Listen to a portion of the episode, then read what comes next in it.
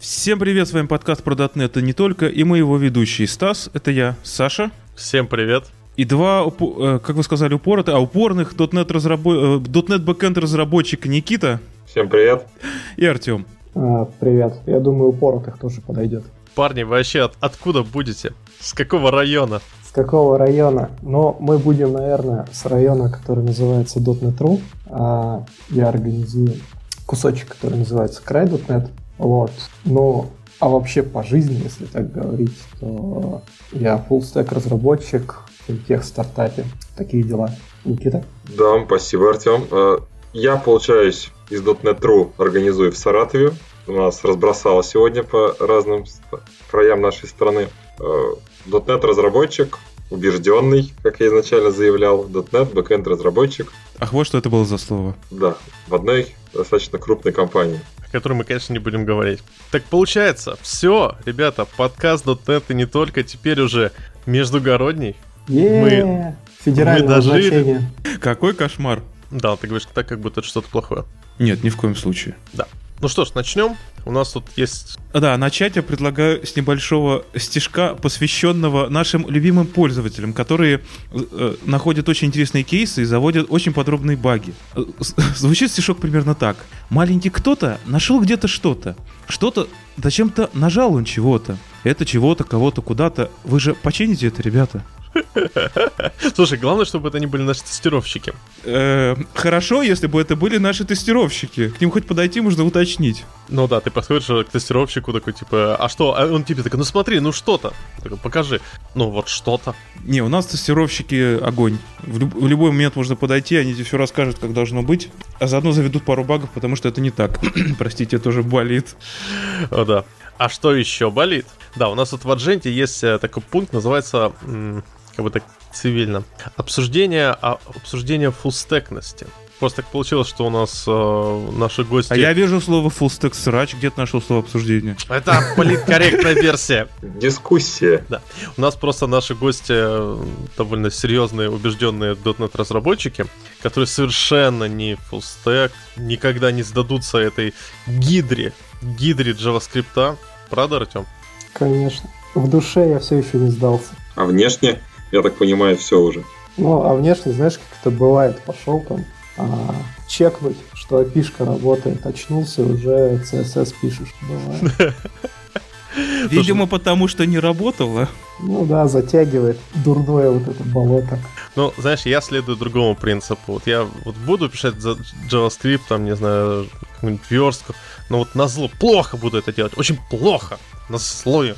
Ну, я, я всем рассказываю всегда, что вот за последние там 7 лет плотной работы бэкэнд разработчиком а, до фронта я не особо добирался, мне хватало чем заняться на backend е. Это раз. А два, знаете, после того, как я привык э, к хорошей, логичной и ожидаемой работе layout а в WPF, а до этого в WinForms е, который, конечно, тоже не такой себе, но layout там ожидаемый вполне, это предсказуемый. Вот мне категорически не нравится работать с layout ом frontend а нашего веба современного. А ты имеешь в виду гриды или флекса? Э, да и то, и то, а скорее то, где оно не работает в самый нужный момент. Ну, это да. То есть я, я гляжу за всем этим, но оно не радует меня после того, как я это поработал в своем VPF. Не, ну когда у тебя там момент, что много браузеров, то понятное дело, что тут, тут и флексы могут не поддерживаться. Так, стоп, мы сдаем, так, палимся. Да, ты, ты откуда знаешь это все? Слушай, мне тут сидит э, привязанный к батарее фронтенщик, и он мне подсказывает. Ну, то есть, правда, за многие годы последние, как бы, я вполне был нагружен работой на то, чтобы, то есть, поработать с базой, поработать с сервисами, все это правильно скомпоновать, нашу любимую бизнес-логику туда запихнуть, и чтобы все это еще работало достаточно быстро. Ну, окей, но это вопрос, э, скажем так, в рамках проекта, в рамках задач. А есть такая, я бы сказал, небольшая проблемка, что куда ни плюнь, везде в вакансиях пишут, нам нужен .NET Full Stack Developer. .NET Full Stack, Full Stack, .NET Developer и так далее и тому подобное. И ты начинаешь такой задаваться интересным вопросом, а вообще есть ли жизнь в .NET без Full Stack? Ну, жизнь-то, наверное, есть, но соображение у меня другое. Просто, просто, как бы, ну, мы же пишем не просто API, да, и подаем его пользователям. Ну, нет, конечно, есть ребята, которые там пишут что-нибудь для интеграции, да, и просто продают api включают клиентов. Но зачастую все-таки API идет она как бы поставкой вместе с UI каким-то, да. И часто бывают баги комплексные, когда ну вот чисто визуально тяжело понять, кто напортачил. То ли бэкэнд подал что-то не то, то ли во фронте там завернули не туда уши от слона, да. И как бы как вот это решать, если ты не бум-бум? Ну, то есть, а вот минимум... Хоро... Да, как... Хороший момент. Вот у меня на проекте сейчас э, э, наш большой архитект, э, очень большой архитект, это прям дядька там такой серьезный индус, который даже наш, наш заказчик смог только на пол шишечки, на полставки э, взять э, ну, в команду, то есть он прям очень крутой архитектор, и он сейчас продвигает концепцию Spec First. То есть идея в чем? Ты, когда определяешь некоторый API, ты в первую очередь определяешь спецификацию. Спецификацию ты определяешь, можно хоть в YAML, хоть в чем угодно. Главное, чтобы это следовало принципу, ну, OpenPI принципу, чтобы можно было это разобрать, сгенерить на основе этого любой клиент, любой сервер. И, соответственно, самый важный принцип вот этого spec first подхода в том, что у тебя уже четко определенные API, спецификация, соответственно, ты скажем так, если спецификация косячит, то ты понимаешь, что э, проблема либо происходит в реализации спецификации, а это должно трекаться тестами наших э, сервисов, или же в коде, который использует эту спецификацию, а это уже как бы проблема фронтенда. Ну, окей, а если не трекается, теста нету, и пользователи на продакшене нашли как бы кейс, когда все разваливается, и нужен какой-то человек, который пойдет и во фронт, и в бэк, посмотрит и выяснит, с какой стороны, собственно, все пошло не так, напишет тест. Вот. вот да, это классическая такая ситуация. Окей, а теперь давай в реальном мире, в реальной жизни как это происходит. А, слушай, я бы сказал так, it depends. А, в, вот когда ты пишешь что-то новое, это, конечно, легко понять, легко разобраться. А вот, знаешь, вот для меня написать какой-нибудь э, код на том же реакте, нет каких-то проблем с Angular, тоже, по идее, не так сложно, а вот э, залезть в старый jQuery адский код, написанный еще с учетом XJS, э, и вот в нем что-то подрихтовать, вот тут у меня уже возникает небольшой м- недостаток квалификации. XJS, светлые, светлые, мучительные воспоминания нахлынули. Ну это вообще такая прекрасная вещь, я не знаю, зачем она... Ну ладно, она тогда была неплохой наверное. Было, когда я когда-то слышал доклад, э, в принципе, обсуждали, что фуллстек по-настоящему, хоть чтобы его называть фуллстеком, может быть там после условных 5-6 лет опыта а, суммарного, там, года 3 хотя бы в backend е нормального и столько же хоть сколько-то во фронте, и только потом все это параллельно вместе развивать. А, но все равно как бы... Ну, у меня есть мнение, что не выйдет, потому что пока ты будешь развивать себе бэк, фронт убежит так далеко, что как бы уже все будет плохо. И с бэком, собственно, такая же история, пока ты будешь там выучивать новые React ы, злобный Microsoft выпустит 8 новых Core ов, и придешь и будешь это все учить. А у меня как бы мнение немножко другое. У меня мнение в том, что нужно а, ну, понимать, как бы, что мы имеем в виду под фуллстеком в принципе, да. А, понятное дело, что не, невозможно найти человека, который будет там сеньористом, сеньором, одновременно и на фронте, значит, и э, бэкэнд писать хорошо, и там бок сиквела и верстает и в макет с первого раза Pixel Perfect, да?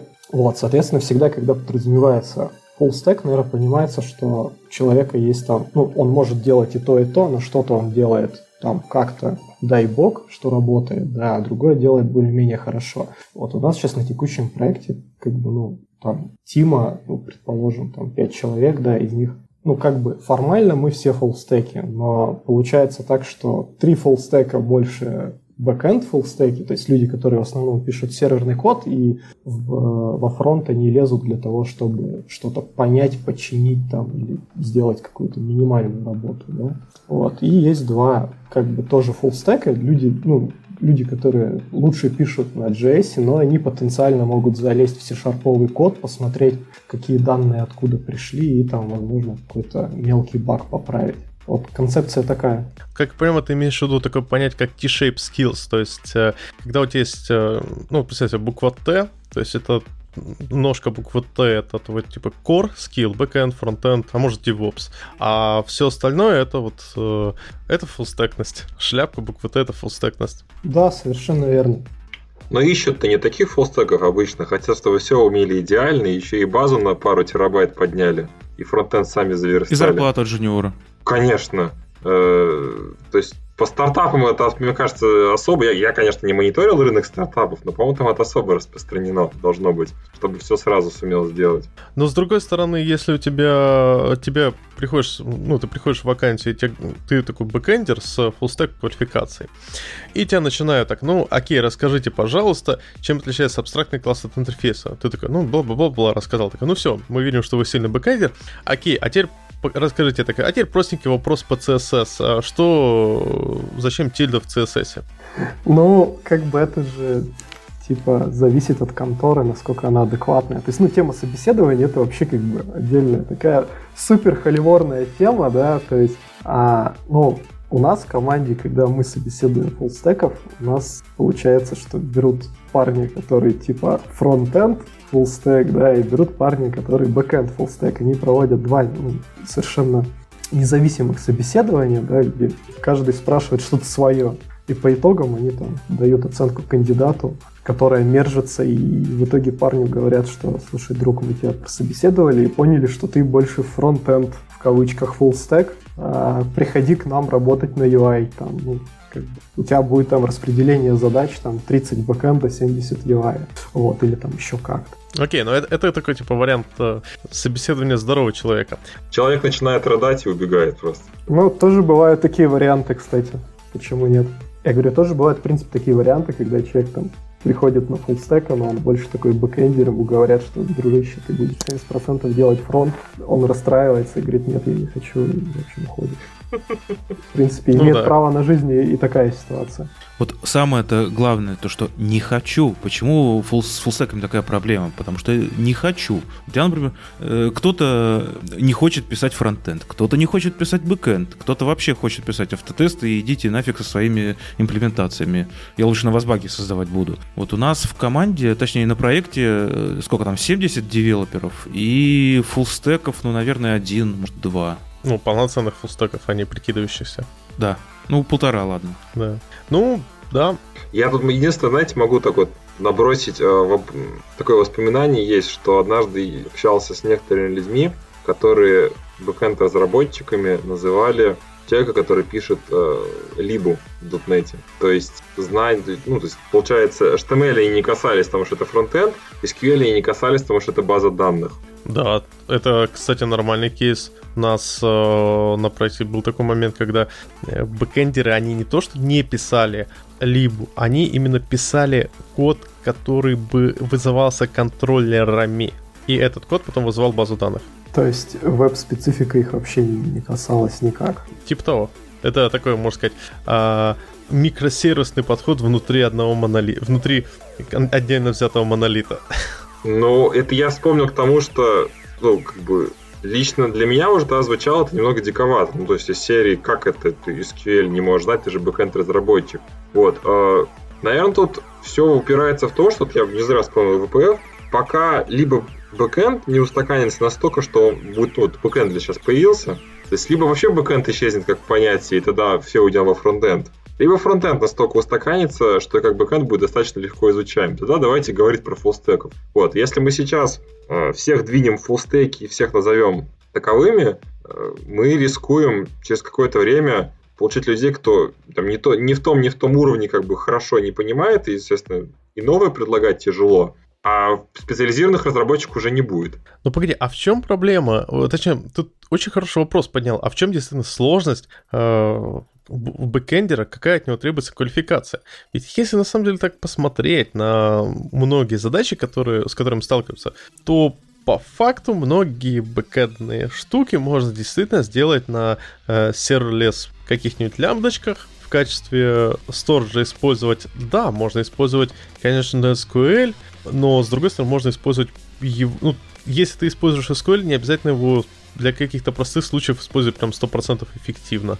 И тут как раз возникает такой интересный вопрос. А нужны ли в таком случае сложный какой-то бэкэнд для э, 90%, 90, но 80% задач? И нужны ли вообще бэкэндеры? Ну, у нас срач не получается, господа. Нужны ли бэкэндеры? Не нужны. Ага. Все, фронтендер может спокойно на ноде может сделать э, на лямбдочке. Это все то, что вы тут сидите, делаете, это все лишнее. Я очень за, мне потом зарплату повысит, как бэкэндеру после такого. А мне кажется, из дома лучше не будет лучше не выходить после такого заявления. Мне кажется, еще есть некоторая разница идеологии работы с бэкэндом и идеологии работы с фронтом. То есть, казалось бы, что сложного в бэкэнде? Взял запрос, который ты на UI сформировал, просто в базу прокинул, backend вообще нафиг. Это казалось бы. Это, конечно. Я вот прям особенно смотрю, когда э, вот чисто фронтендеры, которые пошли в фуллстекность, э, уходят на э, что-то пилить на бэке, я прям вижу, как, а, ребята не очень понимают э, маленькую особенность бэка о том, что ты должен учитывать не только вход и выход, а вход, выход и прочую остальную херню, которая у тебя может произойти э, с системой.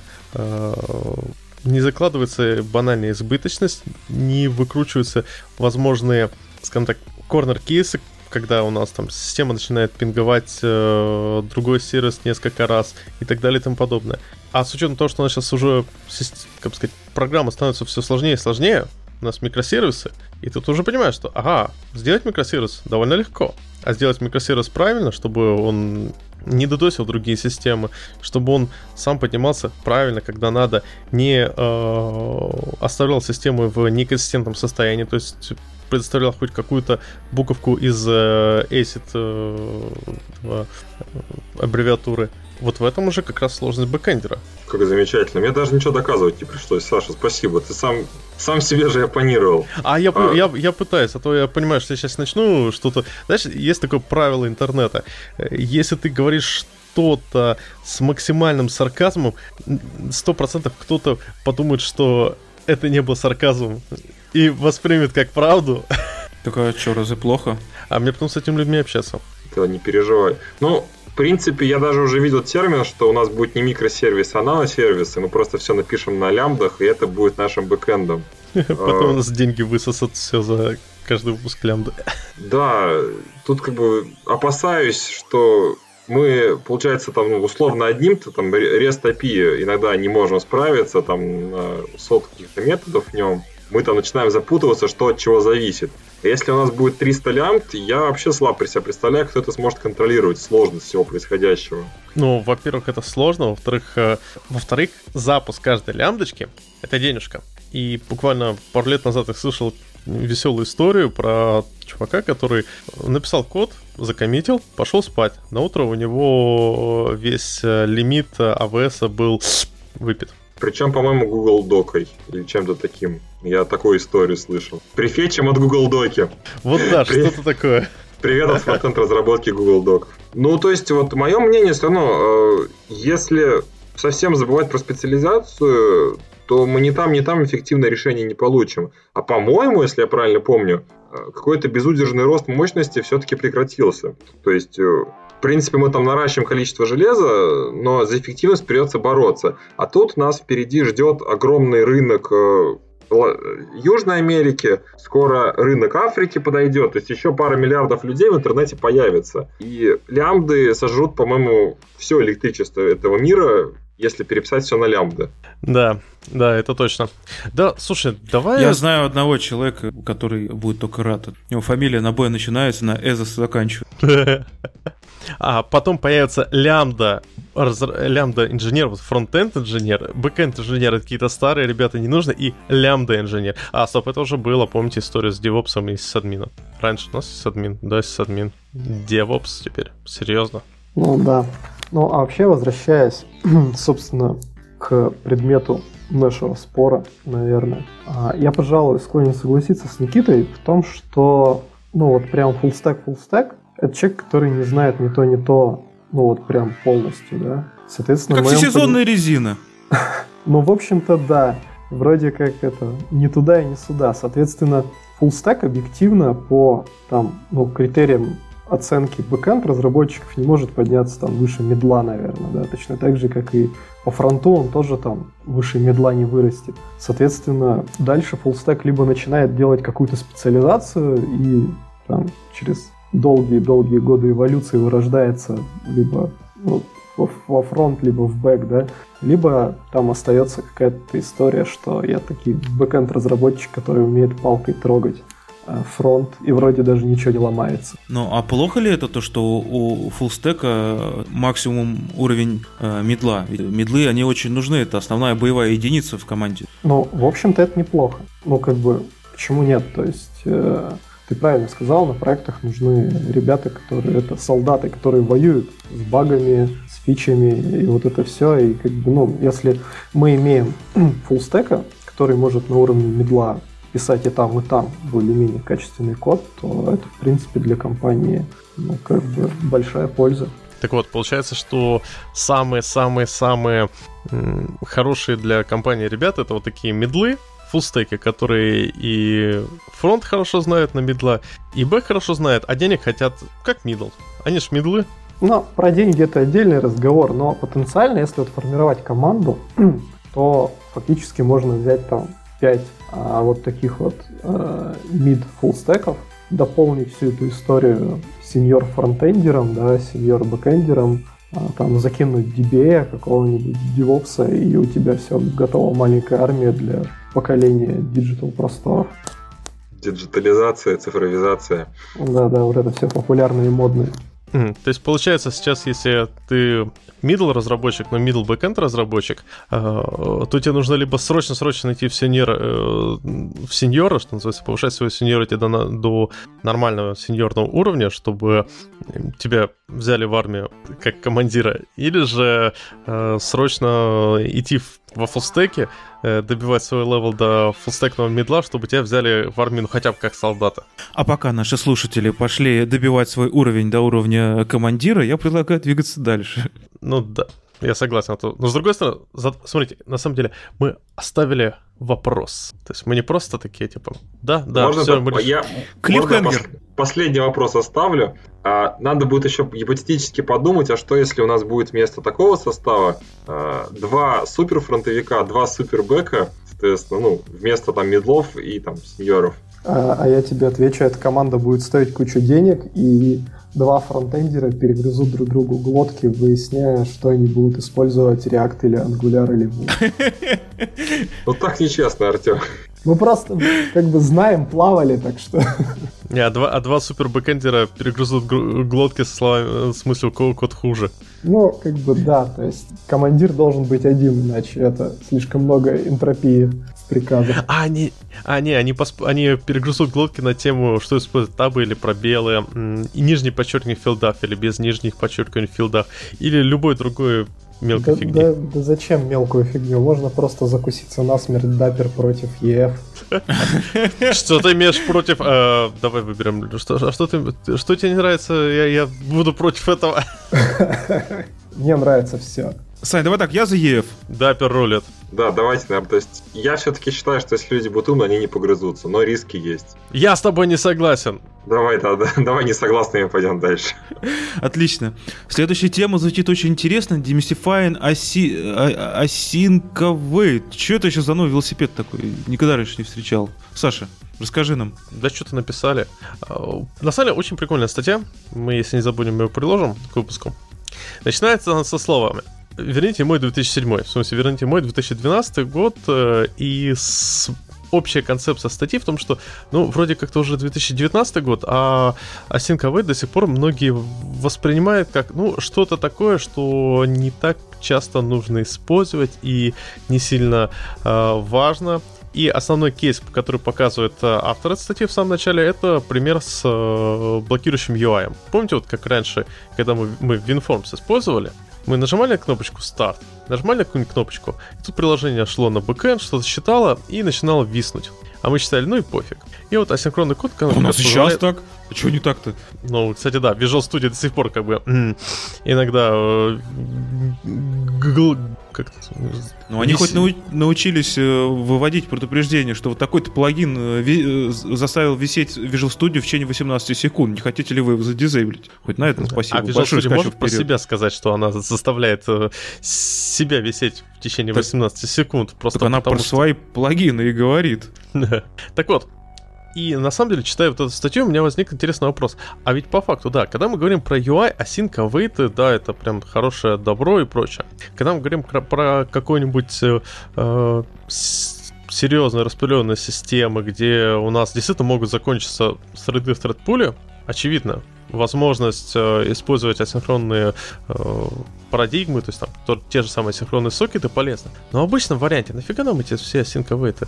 Они только усложняют код. Давай это так, э, основная эта фича асинковейтов ну, не в том случае, когда ты без, беспокоишься о том, что у тебя закончатся потоки в тредпуле, а в том, что ты в принципе пишешь асинхронный код как синхронный. Ты просто добавил два ключевых слова и, и, и, и погнали. Во, а зачем эти два... Э, во-первых, мы и так понимаем, какой у нас трейдов уходит на эти ключевые слова. Мы каждый раз создаем ну, да, объект пользователь-то не жалуется. Если жалуются, кого и волнует, это же Enterprise.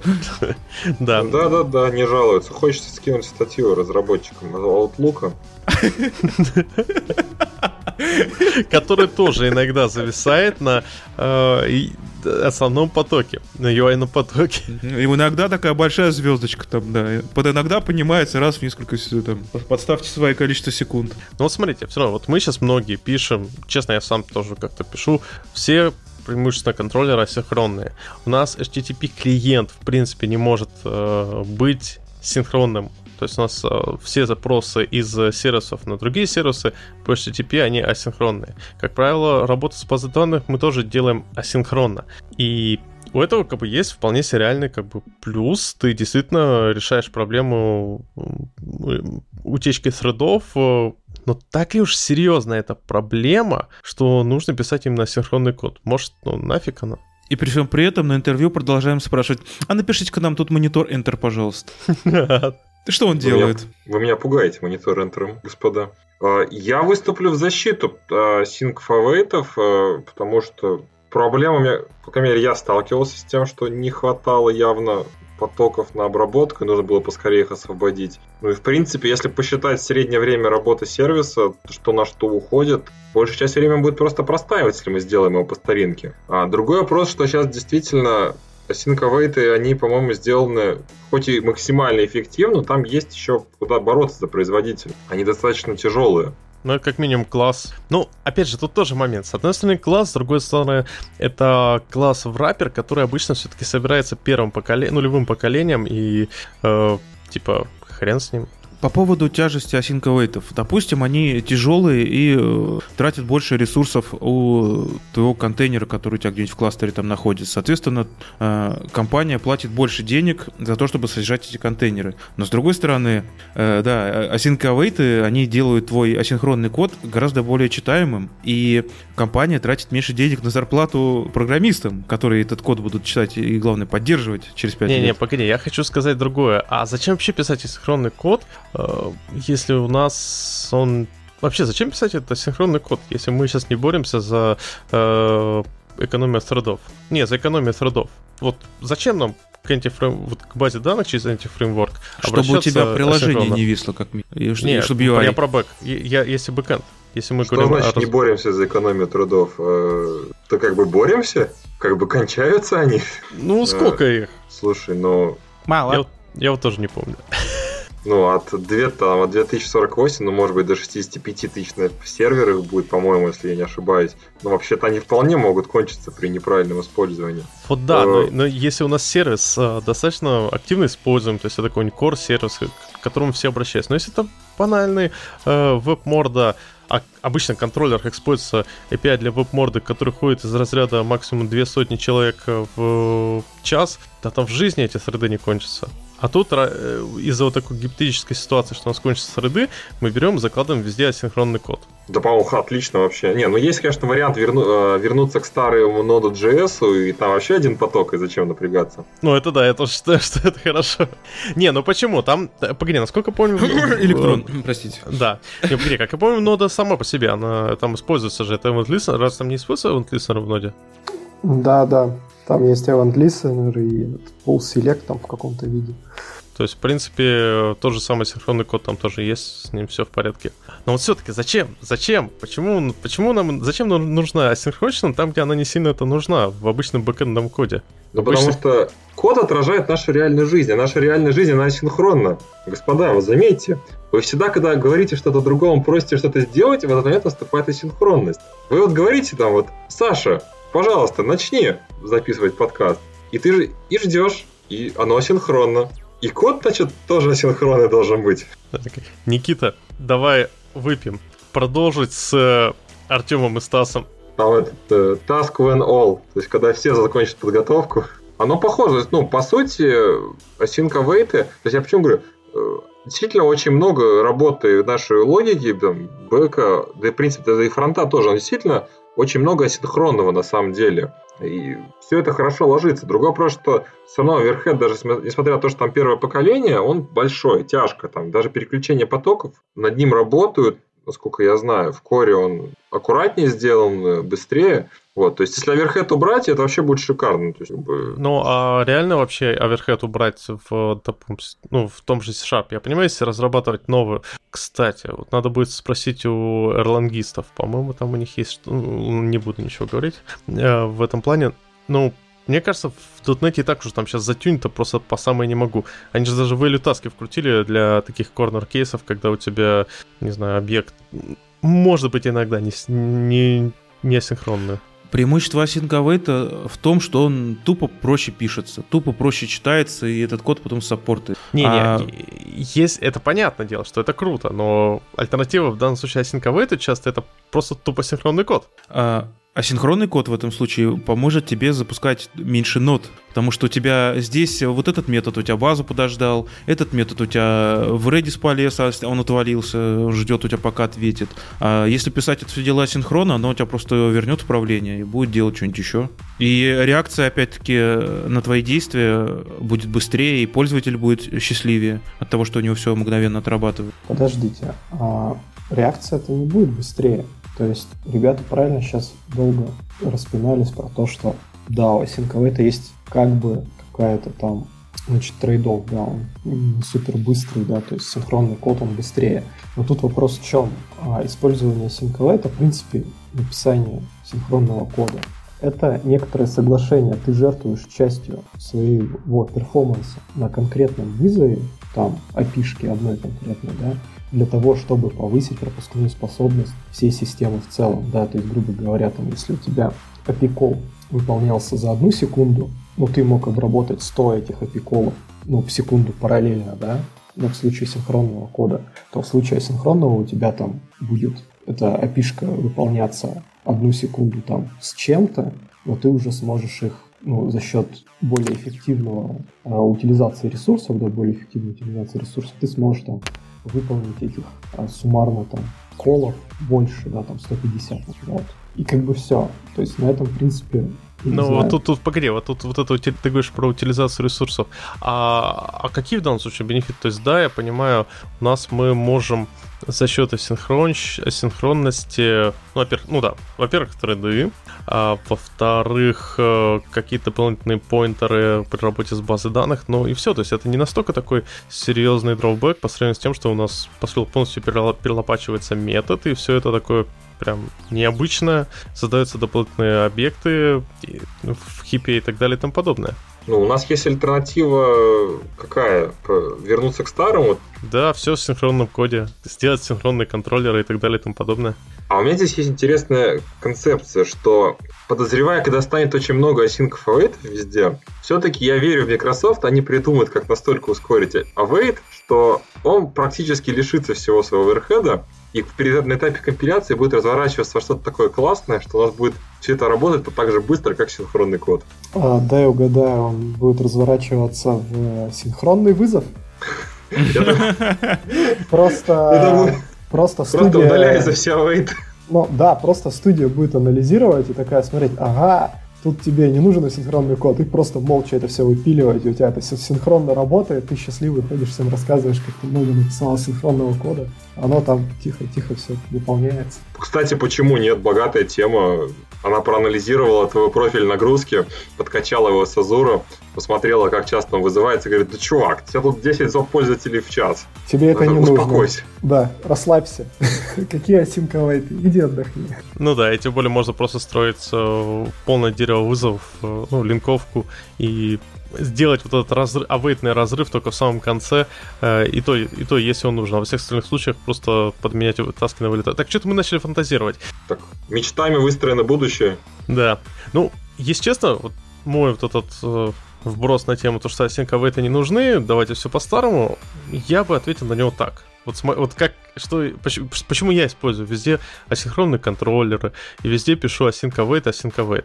Дело в том, что и так у нас вся, вся экосистема сейчас зашита на async await. У нас любой, любой, э, любое взаимодействие с каким-то API, с базой данных, со всем чем угодно, это асинхронная операция.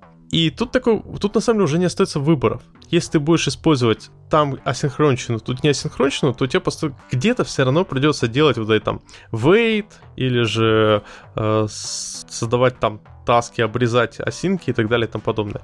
Просто по факту Microsoft нас э, вынудил использовать асинхронный код везде как помню, в старой книжке по этом было сказано, что в духе э, когда начинаешь писать асинхронный код, сложно остановиться. Особенно если студия ругается и говорит, что метод нужно сделать асинхронным тоже. Вообще остановиться не получается. Сделать себя асинхронным. Она ругается каким уровнем? Вордингом, наверное? Ну как, она ругается вордингом, но если у тебя включены правила проверки код стайла хоть какого-то, то, по крайней мере, у нас было жестко сказано, что не, не собирать студию, если есть такие вординги. Ну, это вам хорошо, потому что, может быть, на проекте в каком-нибудь солюшене там 20 тысяч вордингов, мало ли, что он еще там, не знаю, 22 тысячи вордингов стал, даже не заметишь. Слушай, Стас, Стас, э, просто с каждым выпуском ты, когда говоришь про вординги, у тебя количество вордингов увеличивается э, на тысячу или даже на две тысячи. Что у вас происходит? Ничего, просто глубже код копаю. Все хорошо, не переживай. Главное, не пишите async с WinForms. Тут недавно коллега э, писал программку для студентов, и оказалось, что в WinForms, если написать э, async метод, внутри которого делается await другого async метода э, в цикле, то в последнем цикле, после последнего await, сначала возвращается управление э, первому потоку, там все выполняется, а потом возвращается а, э, управление обратно и довыполняется тело цикла последнего. И получается каша в результате. Это нормально работает с консолью, нормально работает в DPF, он все три варианта написал, но не работает в WinForms, поэтому RIP WinForms. Погоди, мы, мы же только обсуждали недавно на, в подкасте, что его возрождают с .NET Core 3. Слушай, но WinForms ну, бывает полезен в паре мест, например, если тебе надо иконку рядом, ну, в таскбаре рядом с часами вывести, есть, то в DPF, по-моему, до сих пор этого не поддерживает, приходится WinForms подключать. Вот. И либо если ты пишешь какой-нибудь плагинчик для Excel, и тебе нужно нормально обрабатывать э, input от клавиатуры, то приходится использовать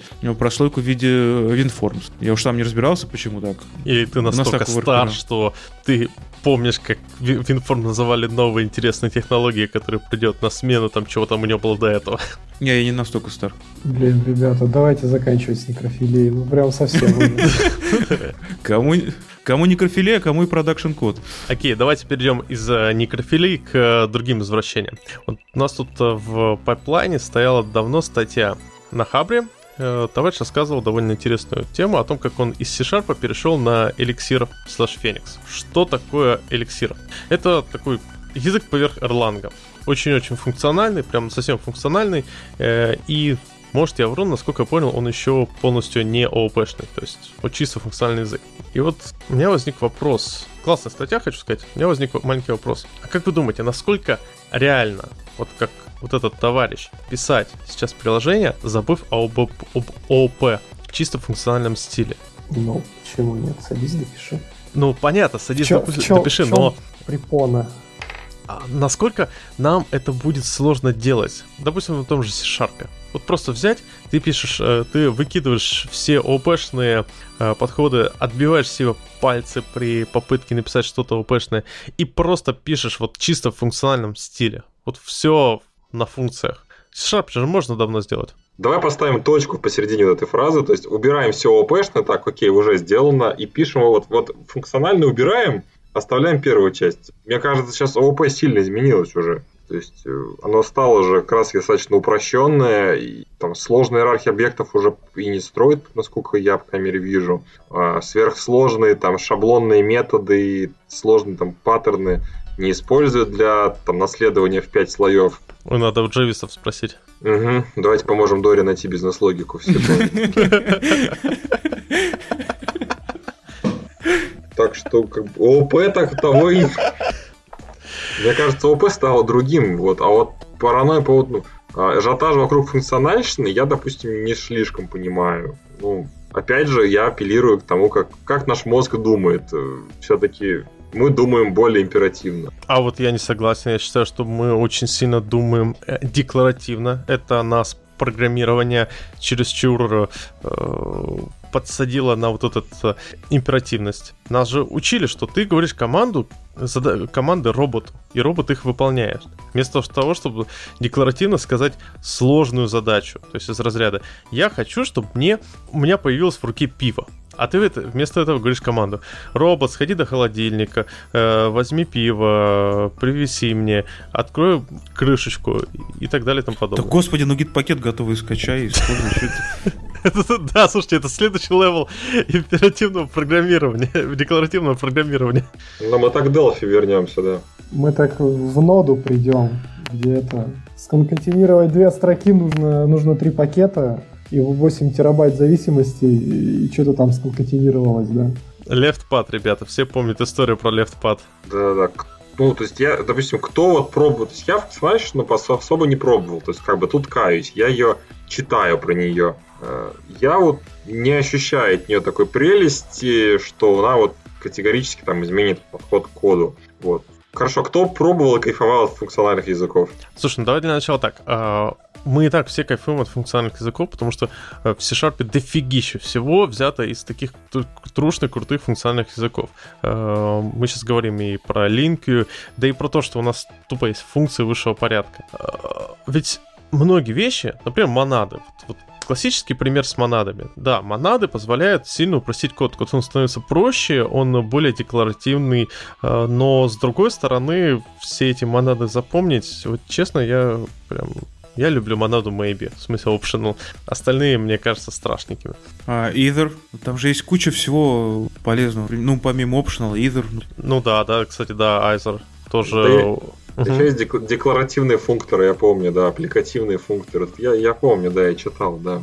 А, нет, кстати, хорошо, что ты вспомнил про функции первого порядка, э, про ну, монада, допустим, может. То есть даже вот в этой статье, например, э, человек радуется pattern matching у, да, то есть он радуется там тому, что есть такой более сложный там switch case, который в C-Sharp тоже теперь появился. Вот. Да. Ну, например, ну, например, мне там не ясно, почему тогда это сильно причисляется функциональным, если вот это удобный синтаксис. Например, вот появился pattern matching там в if, который почему-то называется pattern matching ом. Почему-то его стали все говорить, что о, появился из функциональных языков. Кстати, Хотя по факту... Ну, подождите, pattern matching таковой это не функциональная история вообще.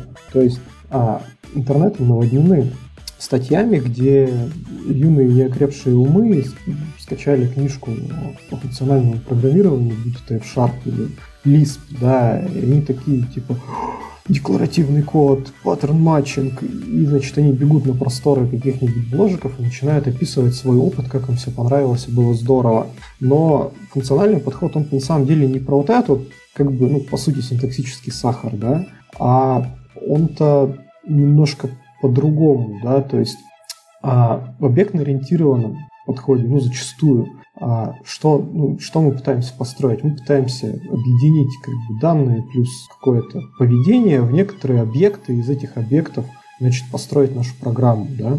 Вот. А в функциональном программировании там ну, мы мыслим не вот этими вот объектами данные плюс поведение, мы мыслим функциями, которые принимают некоторое состояние на вход, возвращают некоторое состояние на вход. Соответственно, композицией функций мы получаем, собственно, программу. Да? Ну, И плюс я, я бы тут хотел добавить э, очень важный момент, что эти функции... Вот я могу врать, но, как правило, должны быть чистыми функциями, вот прям при трушном подходе. И все-таки функция должна быть принимать на вход один параметр и возвращать один параметр, иначе каррирование не имеет особого смысла и пайплайн не имеет особого смысла. Ну, да, извини, да, что перебил. Да, да, да, да, ты прав, как бы там много вещей есть, да, там мы можем а, свалиться там в математику лямбда исчисления и, и прочие вещи, но вот если прагматично, вот с очень-очень-очень высокой высоты на эту всю историю посмотреть, то у нас примерно такая расстановка сил получается, да. И, собственно, что зачастую не так с ООП, да. А не так с ООП то, что большинство веб-проектов пишется как бы на ООП языке, но не ООП, да. То есть вот эти истории, когда у нас вырожденный домен, да, то есть по сути у нас есть сервисы, которые, ну, типа stateless. Они принимают на вход, на вход какую-нибудь DTO-шку, возвращают на выход тоже DTO-шку. А, но при этом мы там пытаемся сказать, что это вот мы ООП написали, да, и вот с этим есть проблемы, да, плюс а, мы начинаем там пытаться как-то оптимизировать нашу кодовую базу, да, там, повторно использовать код, что-то от чего-то отнаследовать, что-то куда-то заинжектировать. И очень часто из этого получается, что прямых бенефитов от ООП мы не получаем, но как-то сложновато, да. А в случае с функциональной разработкой, вебом, например, да, веб, он ну, очень функциональный по себе, да, то есть у нас есть request, есть response, а веб-сервер можно представить функцией какой-то, да, вот. Ну, да, да кстати, банальный пример э, вот в скале забыл, как называется, библиотечка для вот этих э, вебной библиотечка, и там для рутинга используется вот что-то типа матчинга. Ну да, собственно, матчинг очень часто используется для роутинга в функциональных языках. Если взять тот же самый а, Shape, или как он правильно произносится, для F-Sharp, там тоже на матчинге построен роутинг, зачастую там чузы. Вот, но, собственно, вопрос в чем? В том, что в случае с функциональным подходом к вебу получается честнее. Ну, как бы вход-выход, да.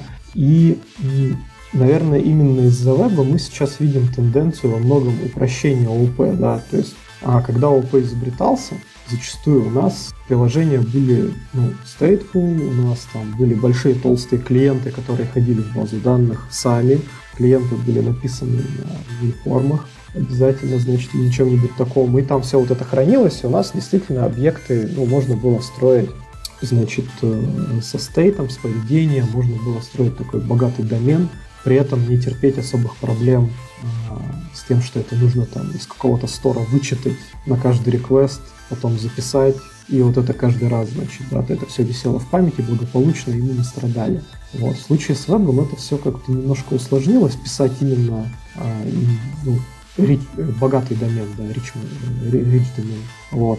И, собственно, на, начали придумывать вот эти вот Go с его магическим классным ООП. Вот. Э, да, вот Go. Так, слушай, я, э, извини, пожалуйста, перебил, просто я думаю, что если мы сейчас будем говорить про Go, то меня просто Анатолий Кулаков в следующий раз просто побьет. Вот. А, и, соответственно, вот как бы вот эта история. Другое дело, что э, в функциональном подходе и зачастую не все делается так супер офигенно, как ну, могло бы быть, да, есть там некоторые задачи, которые решаются не очень хорошо. То есть, ну, если взять там Haskell как более чистый функциональный язык, то для того, чтобы там подзаписать файлик какой-нибудь правильный, нужно как бы с монатками-то поплясать. Вот. И зачастую, ну вот мое скромное мнение, что прагматичный язык, ну, там, язык будущего, можно сказать, это некоторое пересечение а, ну да, по сути. На самом деле во многом C-Sharp соответствует этому. Тот, ну, C-Sharp, тот же Kotlin, да, и, и так далее. То есть это некоторый язык, который с одной стороны простой, с другой стороны он имеет под собой как некоторые функциональные истории, так и ООП-шную поддержку, да, потому что все-таки а, ООП это ну, довольно хороший способ структурировать код, так или иначе. Ну вот э, к ОП я хочу добавить такой интересный момент, ведь все мы помним про такую классную штуку, как объектно-ориентированное проектирование. То есть, когда мы в первую очередь относимся, относимся к системе не как вот, как мы сейчас привыкли систему рассматривать, ну, как многие привыкли рассматривать систему, что вот что-то есть, а как именно со стороны объектно-ориентированного проектирования. То есть мы смотрим на э, компонентные системы, их взаимодействие и их, э, ну, можно сказать, степени наследования, я бы сказал, что кто является потомком другого. И вот из э, хорошо спроектированной в терминах объектно-ориентированного проектирования системы, и получается довольно сложная объектно-ориентированная модель, которая является, ну, не, э, как сказать, не мешает жизни. Так что, Артем, я абсолютно прав насчет вот этого подхода, что П местами не очень заходит, потому что просто не допроектировали, бизнес-аналитики не думали в концепциях объектно-ориентированного проектирования. Ну, тут есть еще одна сторона. Может быть, не то чтобы не допроектировали, может быть, просто задача такая. Ну, вот. Нужно да, да. каталожик сделать и там просто данные гонять из формочки в формочку. Ну, и зачем там оп, это, собственно, нужно просто взять input, провалидировать его и положить в табличку. А так, в принципе, это на самом деле функциональная и ОПшная парадигма, они, они по факту не пересекаются. ребята, вы абсолютно правы. ОП это в первую очередь описывает э, архитектуру системы, как взаимодействуют компоненты. А когда мы уже проваливаемся в функции, там у нас функции, там у нас функциональная парадигма. Ну, тут есть на самом деле нюансы, да. Например, такой, такая история, ее очень часто ну, типа, люди, которые дошли до мида функционального понимания, а, ну, приводят большую фичу а, функциональщины, да, то есть, ну, когда мы говорим о ОП, у нас есть там юзер, у него есть какие-то стейты. Как мы представляем стейты юзера? Ну, набором, наверное, флагов каких-то, да, или там полистейт. А в функциональщине, например, это, ну, типа, если ты что-нибудь такое принесешь, там, сеньору умудренному э, лиспом, да, он как бы тебя посмотрит как на пыль и скажет, что ты написал феерический говнокод, нужно все переписать, и что у тебя каждый стейт — это отдельный тип должен быть своим набором функций, и как бы все должно системой типов там 100% валидироваться, чтобы прям там какой-то метод ты вот физически не мог передать значит, какие-то невалидные данные, да. Это на самом деле классный подход, а, ну, действительно классно, его можно реализовывать в C-Sharp, другое дело, что вот в OOP языках он реализуется сложнее, чем функциональный, потому что функциональных зачастую система типов, она с точки зрения ООП может быть беднее, да, но ее типы как-то легче, их проще делать. Ты сейчас говоришь о деталях, допустим, структурной, структурной типизации, то есть это типизация а-ля утиная типизация, а только на строгой типизации. Я правильно понимаю? Там есть еще более сложные концепты функциональные. Я тоже слабо знаю их, но там еще более сложные классы классов и так далее. Ну да, да, да. То есть там, кстати, в том же в Sharp они очень неплохо представлены. То есть те же пересечения или как они называются.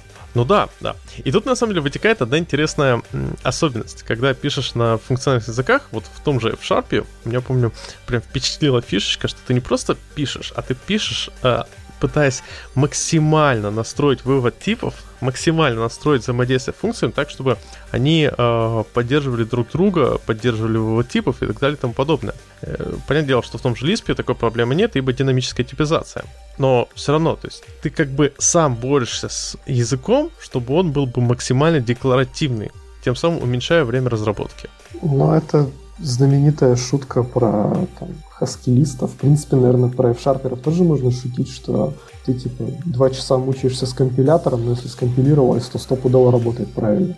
Я, я подобное слышал про плюсистов, что компилируется все это 8 часов, поэтому ты 8 часов сначала работаешь, пишешь сразу правильный код, чтобы потом собрался и работал как надо.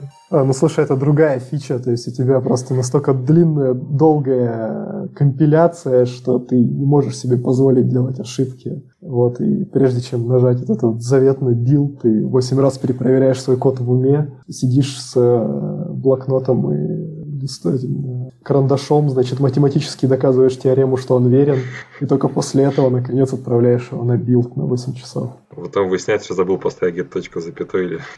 Ну да. Ну, это уже потрачено просто. Да, ну, то есть подытожить. Ну, в принципе, вы меня убедили, надо будет глянуть функциональные языки когда-нибудь все-таки. Вот, но получается, да, что они про другое. Не про то, что во всех статьях пишется, и человека порадовал вот в этой статье просто красивый синтаксический сахар, а, который есть уже и в других языках, а про функциональное там как бы мало чего-то было. Потому что, ну, извини, допустим, функции первого порядка, мы тогда можем, наверное, сказать, что ассемблер у нас функциональный язык, ты же можешь передать а, в нужный регистр, регистр а, адрес памяти, где лежит нужная тебе инструкция, а потом джампнуться к этой инструкции в, в другой процедуре. А, ну, мы тогда, собственно, ассемблер называем функциональным языком в какой-то Слушай, мере. ну давай честно, в таком случае, э, точнее, в принципе, вот если пойти в сторону функциональных языков, то сейчас именно стандартный JavaScript разработчик пишет на куда более, в куда в более функциональном стиле, чем а, тот же .NET или, о, господи, Java разработчик.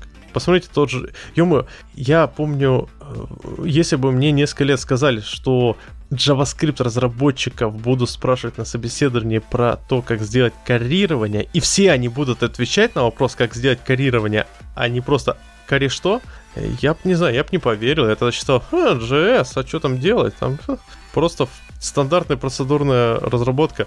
А тут мы что сейчас видим, как, когда любой э, JS девелопер на реакте уже прекрасно понимает, зачем карирование, как использовать его, как использовать э, с, через э, непонятно, что сделано частичное применение и прочее. Так что надо ли им? Другой вопрос, та ли это дорожка для фронтенда? Ну, нам судить про это трудно, у нас же здесь только фоллстеки. Не, Они у нас тут бэкэндер. Фоллстеков у нас тут нет.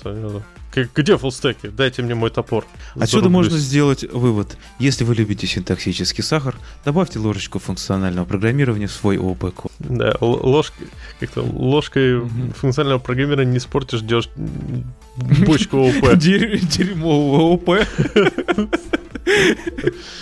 На этой веселой ноте предлагаю двигаться дальше. Да, у нас тут вообще интересные, вкусные. Э, озвучьте, я просто даже не могу это выговорить. Э, собственно, статья, которая нам объясняет, когда нам лучше использовать query syntax LinkU вместо методов расширяющих в линке. И там приводится набор случаев, когда нам это полезно. Но, в принципе, из того, что здесь есть э, LED, э, ключевое слово, которое в линке можно, которое можно временно переменные Что-что, bled? писать. LED, LED, да, то есть ты... Let me out. А, ну, вообще-то, если так быстро перечислить, здесь получается LED, э, LED, LED, как хотите, чтобы я вот, чтобы не передразнивали. Э, когда нам нужно несколько источников, то есть from из одного from из другого, то есть по сути поджойнить а, множество сортировок, множество группировок и опять про джойны там была речь, про то, что можно сделать более хитрое. Вот на мой взгляд, такой код, э, в смысле, который язык запросов, а не методы расширения, он менее читаемый. Мне интересно, это потому что я просто привык к методам расширения или потому что, ну, это действительно так? Как вы думаете? Я тебя поддерживаю прям очень сильно, потому что query синтаксис выглядит, ну, для меня лично очень странно. Я знаю людей, у меня даже в команде есть парочка, кто прям топит за этот синтаксис, они говорят, что это прям круто-круто, как сиквел. Вот. Но в целом мне кажется, метод, метод chain, да, а, гораздо нагляднее, гораздо понятнее. Это, опять же, возвращаясь к предыдущему топику, это выглядит более функционально, на самом деле. То есть мы говорим последовательность операций, получаем результат. Круто же. Вот. Единственное, с чем я, пожалуй, соглашусь в этой статье, это вот джойны и группировки, они почему-то вот, мне лично всегда тяжело их прочесть, когда код написан через методы. Вот, хоть убей, я там не помню, какой параметр, где, что вообще происходит, и часто в этом деле путаюсь. Вот да, у джойнов там 4 пара... Нет, да, 4 параметра э, входных, и как минимум это выглядит довольно странно. Сам join, по сути, был чисто добавлен для работы с э, вот этой query синтаксисом. Но, с другой стороны, ребята, а как же лет? Вы что, никогда не делали лет? Это вообще магия какая-то. Когда Она офигенная. Летов на 6-8 штук, и это красота. Ведь ты, по сути дела, у лета есть основное применение. Когда тебе нужно что-то посчитать, что-то сделать, какую-то, там, не знаю, калькуляцию плюс один сделать или какую любую другую фигню, и сделать where, как правило, where поэтому, и еще вывести это все в селекте. Ну, в общем, я, я в каких-то случаях, наверное, буду топить за query, потому что он похож на SQL. Это, кажется, немного конфликтует с тем, что то, что задвигал про функциональные, но это же, ну, это же SQL, собственно. Кто не любит ну, SQL? О, многие. Слушай, я когда-то очень не любил SQL, а потом я уже сколько год работаю а, так довольно глубоко... А, ладно, я уже недостаточно глубоко с ним работаю. Неплохо так поработал глубоко с Elasticsearch, с его API, и я люблю SQL. Не по... В случае с SQL еще большой вопрос, кто в ком глубоко работает. Ну, он забористый, да. Я говорю, это было жестоко. Про SQL глубоко работает в тебе.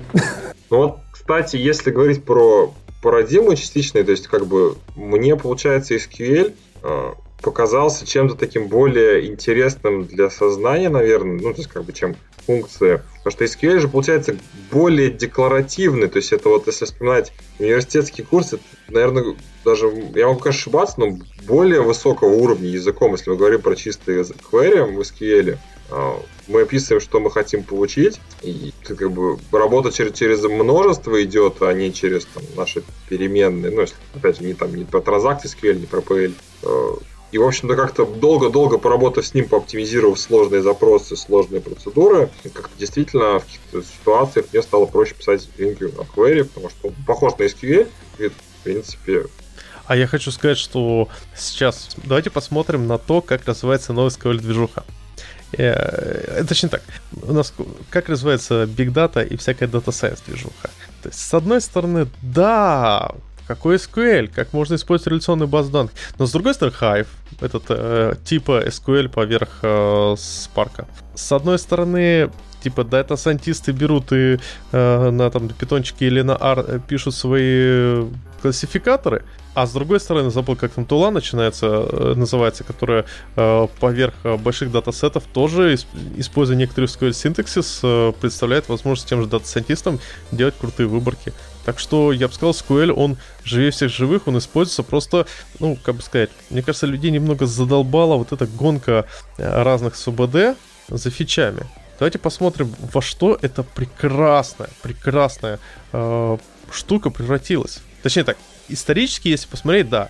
Э, в ORM она превратилась. Да нет, я про TSQL и про тот ужас Oracle. Хотя, я бы сказал так... Э, в Entity Framework ужас... and Hibernate... Ну, это мы сейчас в другой спор уйдем. Да. Нужны ли нам ORM или писать на или вот это сейчас туда уйдет. У нас прям что-то весь-весь-весь сегодняшний день мы пытаемся в это столкнуться. Не, я просто хочу что сказать. Ведь SQL сам по себе прекрасен, когда он простой и понятный. Но давайте честно, э, вот вы можете написать в SQL э, запрос какой-нибудь, такой, чтобы он работал, более-менее сложный SQL запрос, такой, чтобы он идентично работал на MS SQL, на Postgres, на MySQL. Там везде свои какие-то хаки. Я могу, Select 1. Давай. Select 1. А, да, да, да. Все, точка запятой, все. Вот, вот он везде сработает, да. Это, это можно быть уверенным. Есть подозрение, Артем. Есть подозрение.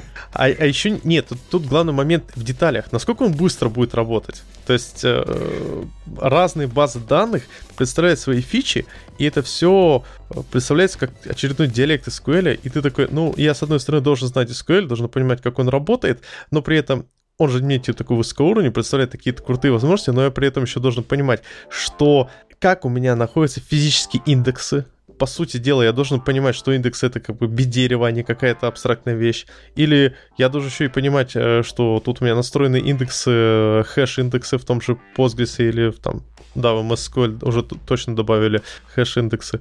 Э, как у меня работает вообще алгоритм поиска и так далее и тому подобное. И в таком случае вот эта декларативность SQL, она только мешает. Стой, я говорю, подожди, мой любим... но она же никуда не, не уходит. Ты также пишешь декларативный код, просто у тебя добавляется некоторая переменная, которая там, ну, переменная условно в голове, да, которую тебе нужно учитывать, и там у тебя будет, там, не знаю, это Postgres. Значит, я там пишу свой декларативный SQL каким-то определенным образом выворачивая условия. Без квадратных скобочек. Ну да. Не, ну, вот говорю, мой, я, наверное, немного не о том говорю. У меня был пример жизни. Как говорится, как я накосячил, пися запрос. База данных, э, какой-то довольно объемистый, объемистый Что ты делал запрос, прости? Составляя. Я, я пропускал это специально, я молчал. Я тоже пытался. Мне кажется, слово «пишу» нет такой формы. Хорошо, что этот подкаст не про русский язык. Да и не про английский, а то Изер против Айзер, я думаю, тоже припомнит. Да. Так вот, банальный запрос, большая табличка, и там у каждого элемента есть, допустим, там статус, условно говоря, такой, у которого может быть три значения интеджера. Но я написал запрос бла-бла-бла, селек там звездочка, условно говоря, где статус э, такой-то, or статус такой-то. Ну, там еще какие-то были параметры. И такой запрос... Причем я посмотрел, вроде там нормально, все по индексам. И, естественно, такой запрос выполнялся очень медленно. И мне помогли, мне сказали, что я дебил, и надо делать все через Union. То есть select запрос один, Union select запрос второй. И сейчас я понимаю, почему произошло. Потому что индекс это дерево, и в данном случае происходит просто э, вытаскивание одного злодерева, другого злодерева, и по всем остальным элементам не проходится. А сам SQL, а когда же наш, э, когда мы пишем OR в условии where, то SQL почему-то считает, что ну окей, пофиг, надо пройтись по всем элементам, просканировать, пройтись по всем элементам, даже если по индексу, а не э, сделать небольшой слайс по вот этому узлам дерева. Вот из-за таких вещей, если бы у меня был прямой доступ к, прям действительно прямой доступ к индексам, я понимаю, что это дерево, оно называлось бы 3, я просто сказал, я хочу получить по узлам вот этого дерева значение и забрать, и по ним уже э, получить э, ссылки, на которых они, на элементы, которые они ссылаются. Это было бы, гораздо, согласитесь, гораздо более честно. Ну, по сути, да, ты сейчас про протекающие абстракции, как так она mm-hmm. и называется, да, что да, в любом да, случае да. есть такой момент, да, что с ним делать, пока не особо понятно. Мы в любом случае будем ограничены конкретной реализацией, пока в нее упремся, придется под нее оптимизировать. Ну, а если возвращаться к статье и того, то есть Получается, что все равно с query синтаксисом, в общем, мы долго не проживем, рано или поздно перепишем методы. Но тут главный момент и в том, все вкусовщина. Что... Да, ну, смотри, погоди. Тут главный момент в том, что часто вот эти методы не позволяют нам э, достичь того, что нам нужно. Вот тот же пример multiple data sources. Вот когда вы делаете, э, когда у вас э, дерево, например, то есть у вас есть, например, пользователи, у пользователя живут в... Ну, у нас есть люди, люди живут в доме, э, дома находятся в городе, город находится в стране. Мне нужно получить список стран, в которых живут люди. Я же задолбаюсь делать select menu. У меня будет там 53 э, select menu внутри select menu внутри select menu. А в, с помощью query syntax ты просто пишешь from you in user э, from этот, э, city in city и так далее и тому подобное. То есть у нас не будет вот этого э, ада с множеством э, select, select menu. Все в строчечку, это ж классно. Как да. тебе, Илон Маск? Ну, не надо его сюда. Еще сейчас .NET придет, все здесь разрулит. Напишет ха-ха, привет. Я тут помню, смотрю какой-то сериал, там актрису одну увидел, пошел гуглить, смотрю, э, бывшая жена Илон Маск, думаю, ни хрена себе, как тебе такой Илон Маск. Ой, мне тут э, такие шутки, но они, они так для после шоу. Да. Ну то, я предлагаю там, может, дальше. То есть, ну, в общем, а, вроде как query лучше, но вкусовщина. Но все используют все равно методы расширения, да. Как придется. Я просто очень следующий... Все равно все придет, используют как придется. Я думаю, это лучше всего. Я просто очень следующий прям вот очень жду тему. Да, давай, давай, давай. Жирные да. контроллеры? Solid, да. В общем, следующая у нас статья. Ну, она начинается вообще очень издалека. А, про тонкие контроллеры в ASP.NET, а, чтобы они соответствовали Solid принципам. И там, в общем-то, автор классически издалека пишет, что ну вот, посмотрите, у нас есть контроллер, в нем лежит вся логика и обращение к базе, внимание, это, ну, нехорошо, ну, действительно. Потом он говорит, давайте отсюда что-то выносить, давайте выносить вот это, давайте вынесем э, работу с базой, потом вынесем все это в сервис. Хм, у нас сервис, получается, дублирует вроде бы то, что есть в контроллере, все равно где-то неудобно. О, у нас же есть CQRS, и CQRS нас спасет. И, в общем-то, берет и разносит все это CQRS э, на разные кусочки. И, получается, контроллер остается только вызов этих, э, там, в данном случае, у него хендлера. Query хендлер и command хендлеры. В принципе, идея про, ну, то есть, по сути, статья про то, что бизнес-логику контроллера класть не надо, давайте все это превратим в CQRS. Вот я на всякий случай проверю, есть ли здесь те, кто хочет класть бизнес-логику в контроллеры. Слушай, я... И следующий вопрос не... к ним. Пробовали ли вы версионирование? Так вот, давайте я не знаю, поиграю роль адвоката дьявола, потому что, честно, наверное, я часто, в последнее время слишком часто общаюсь с питончиками и гошниками, но все больше и больше у меня возникает такое странное ощущение, что нет ничего плохого в том, чтобы класть бизнес-логику в контроллеры, если у нас э, не особо большие сервисы, у нас не большие сервисы, не какая-то адская большая фигня. Пока не особо большие сервисы. Пока. А потом всегда не можно особо большая адская фигня. Ага, ага, конечно подрепачить. Когда накопится технический долг, станет технической ипотекой. Зашибись. Ага. Знаем, ну, плавали эти истории, берем большую кучу чего-то, распиливаем на маленькие кучки, как бы кучки типа маленькие, но пахнет так же плохо, да? Так, не, не, ну за, смотри, э, зато эти маленькие кучки очень э, легко читабельны. Давай проще. Вот этот пример, который показали э, вот это, в этой статье. Изначальный метод занимал 7 строчек. Давай честно, в 7 строчек любое дерьмо написано в 7 строчек будет гораздо понятнее, чем э, дерьмо раскинутое на 7 файлах э, и суммарно занимающее строчек 17. Я сейчас прям найду конкурс однострочников на JavaScript. Не, ну это... Ладно, ладно, ладно. Это как бы отдельный момент, когда народ делает... Э, э, ну, это же скорее сишники. Помнишь, там, помните там вот это кейсы, когда там через происходит какая-то адская вещь на C со сдвигами, пересдвигами, и ты такой, господи, что И с это- этим делать? И это игра на самом деле, да. Э, Да-да-да. Ну, Нет, я, я в общем в целом говорю, вот тут пример кода, э, он выглядит как? Мы создаем сначала объект, там, quote, э, new long quote, дальше вызывается у него метод, потом в репозитории сохраняется, потом создается респонс и возвращается. Все. Он настолько простой и дебильный, что как бы, а, а зачем, в принципе, вообще создавать что-то еще? Ну, мне кажется, мы здесь просто как бы не поспорим. Ну, то есть, действительно, если вообще с простейшее приложение мы пишем для э, демо того, что оно вообще может работать, мы поместим эти строчки в контроллер, и ладно. Действительно, проблемы начнутся, когда начнется техническая ипотека. Вот прям спасибо огромное за термин. Э, И мы, мы будет уже поздно разносить. То есть, как бы, по-моему, здесь спорить-то будет трудно. Типа, пока у нас маленькое приложение, шпарим как угодно, потом богатеем, нанимаем того, кто его перепишет, и все хорошо. Продаваем компанию, п- продаем компанию и пишем заново новые приложения. Не, а, а тут такой момент, смотри, вот ты, например, э, вот два варианта. Э, разработчик э, А сел и просто написал все в контроллере. Да, у него может быть два, два метода контроллеров занимает не 7 строчек, а, например, 20 строчек.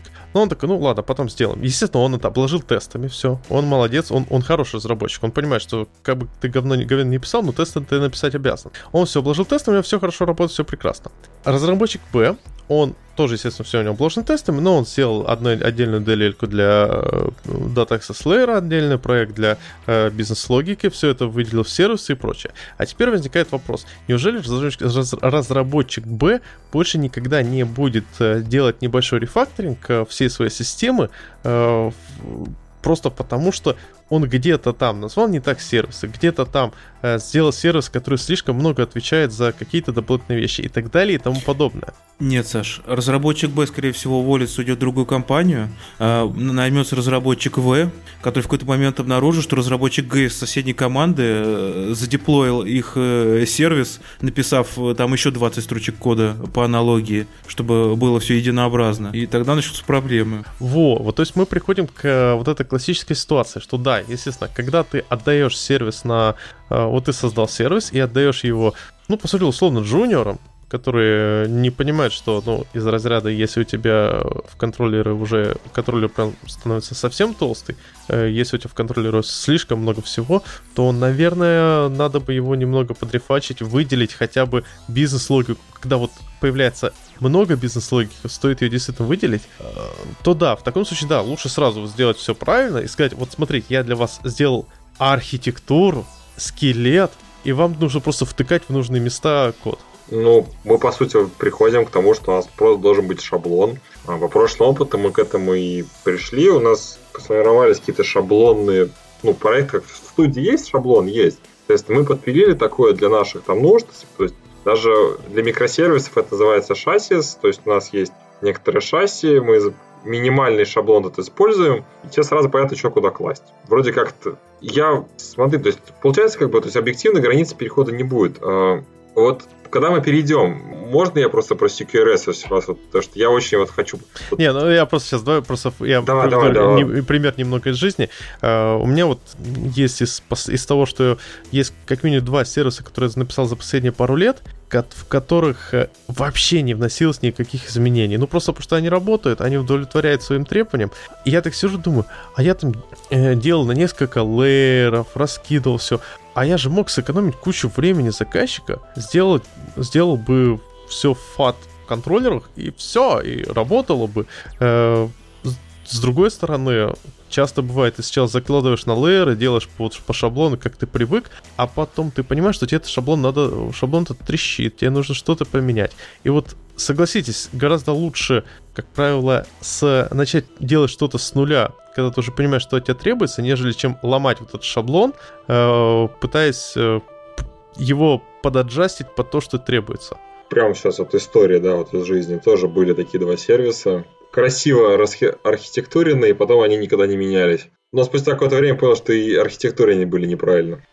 Вот, вот в этот момент, когда, получается, ты в самом начале, когда еще у тебя не очень толстый вот этот контроллер, когда у тебя еще даже не то, что ипотеки нет, а у тебя техническая м, в коробке из-под холодильника живешь, живет этот сервис. Когда он еще совсем, не совсем очень толстый, то почему бы... Как ты докер-то оскорбил?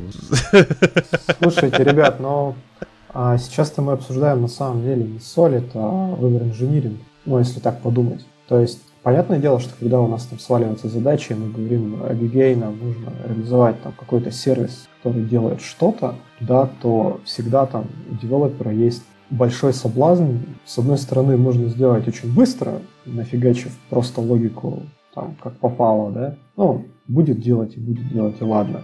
Вот. С другой стороны, можно там, надуть щеки и сказать, что это все будет прям вообще меняться, разворачиваться, там вот это все, короче, разрастется, и я должен тут сделать там супер-супер сложную, расширяемую во все стороны архитектуру, вот, и оба подхода на самом деле-то плохие, потому что, как бы, в первом случае, если мы вообще, ну, когда пишем код, не подразумеваем, что он никак никогда не будет расширяться, то, ну, наверное, мы там схватим проблемы. С другой стороны, если мы пишем код, который расширяется во все стороны, то мы потом еще 20 лет поддерживаем этот код, который должен расширяться во все стороны, но не расширяется, по сути. Вот. И мое прям вот такое скромное мнение заключается в том, что когда пишешь такой код, ты должен подумать о том, как ты его будешь рефакторить в будущем, если тебе потребуется его расширять, но заранее не делать этого. То есть не создавать заранее 100-500 точек расширения, которые потом никому не понадобятся. Couldn't agree ну, тут с моей стороны я бы добавил, что лучший способ э, заложиться на будущий рефакторинг это просто нормальное покрытие тестами. Короче, соблюдайте Solid и не делайте контроллер эндоморфа, и все у вас будет хорошо. Отлично. Ну что, этих, как его там называют, э, CQRS? Да, потому что они на самом деле все-таки близко ходят. Если вы посмотрите там шаблоны многих приложений, которые сейчас есть на GitHub, там прям сразу медиатор, CQRS, э, много-много всего. Я что хотел спросить. Смотрите, то есть там в конце концов приходим в CQRS. Мы говорим, что давайте разделяем command query. Я хотел, вот раз здесь собрались э, все там заядлые бэкэнщики, слэш фоллстеки, э, смотрите, приведите мне, пожалуйста, пример настоящего чистого query в системе. Ну, то есть CQRS говорит, что мы разделяем то, что у нас команда, меняющая нечто, и query, возвращающая данные, не меняющие нечто. Поисковый Пример запрос. чист.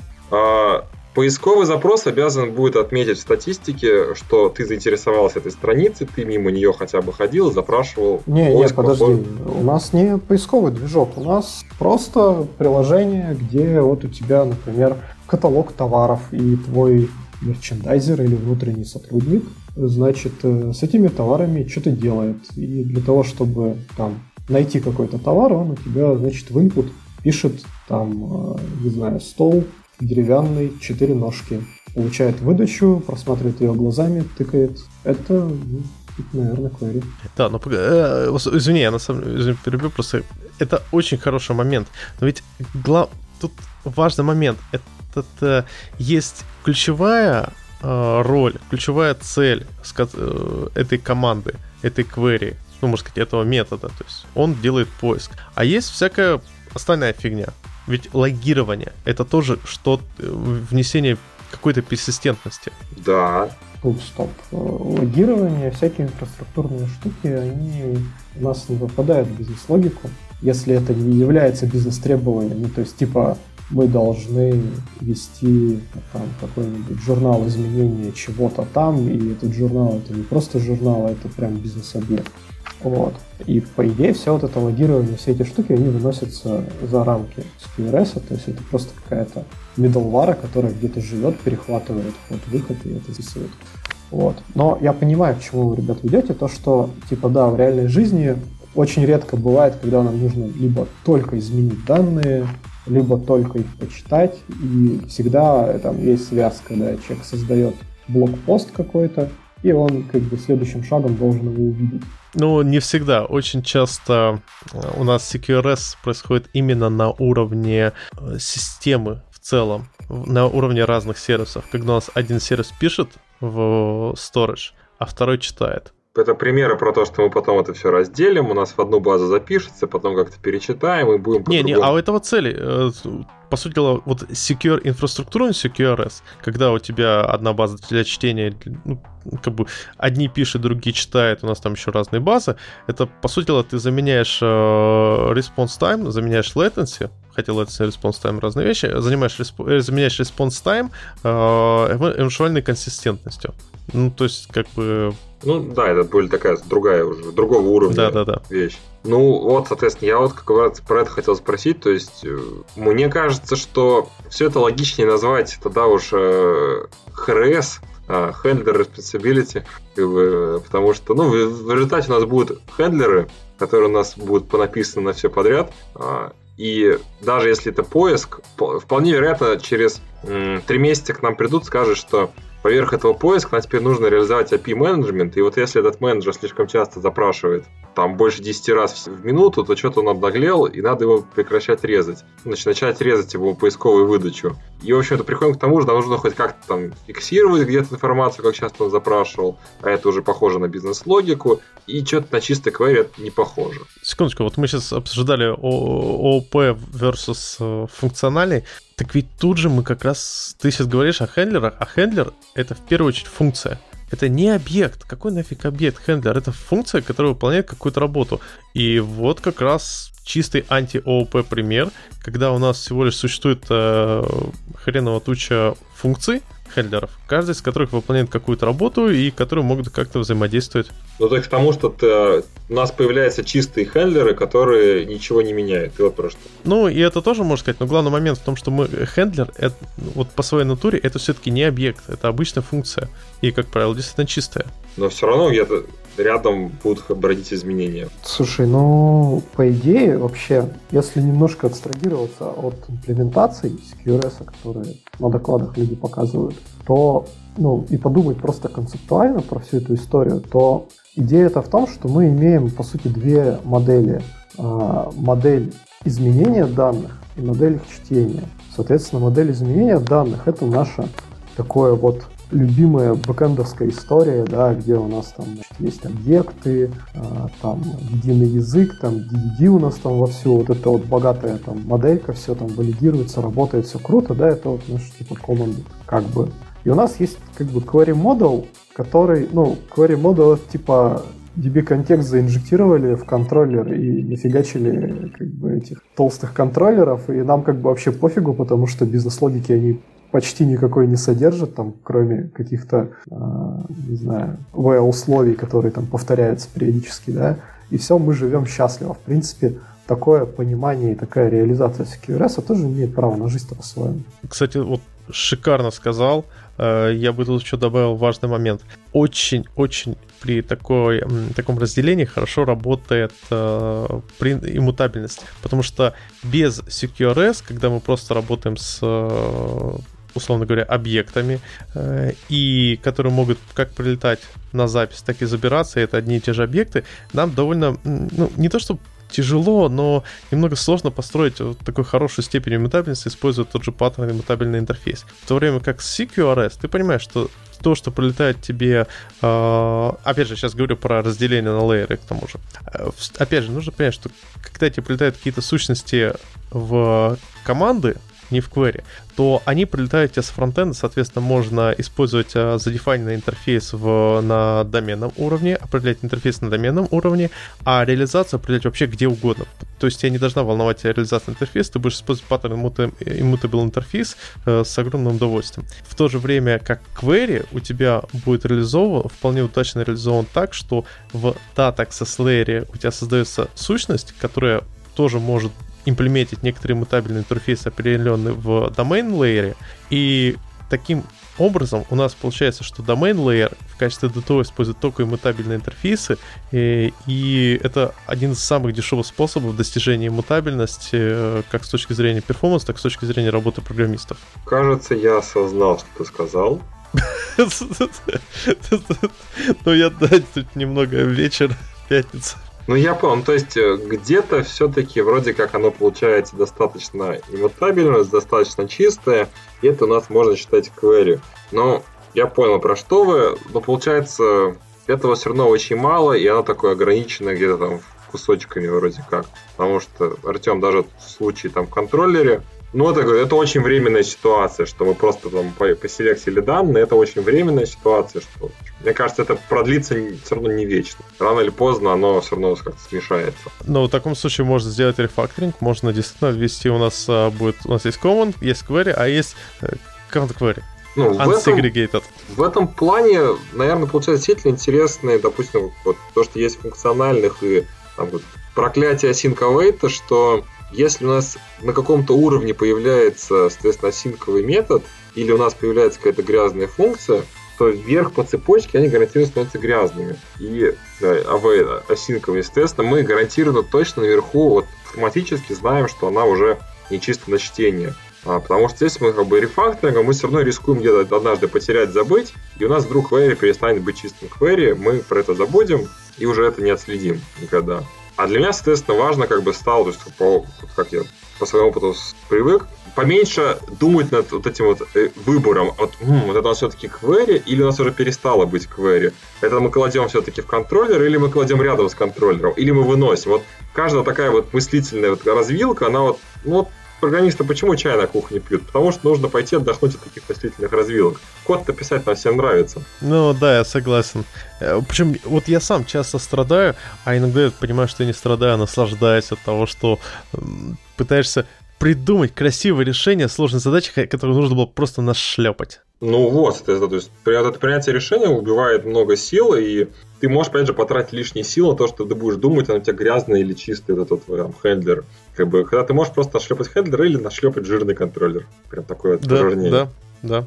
Так, ну что, у нас тут есть... На самом деле, тут у, у этого холивара есть интересное продолжение под названием 6 типов, которые у вас не должны находиться в ваших жирных э, контроллеров. Ваши контроллеры такие жирные, что нарушают солид. Ну, в двух словах, есть тоже прикольная статейка, где автор говорит, что маппинги, валидацию, бизнес-логику, авторизацию, обработку ошибок и э, забирание данных в контроллерах держать нельзя. Не, ну это совсем бред, серьезно. Хорошо, кто куда выносит маппинги?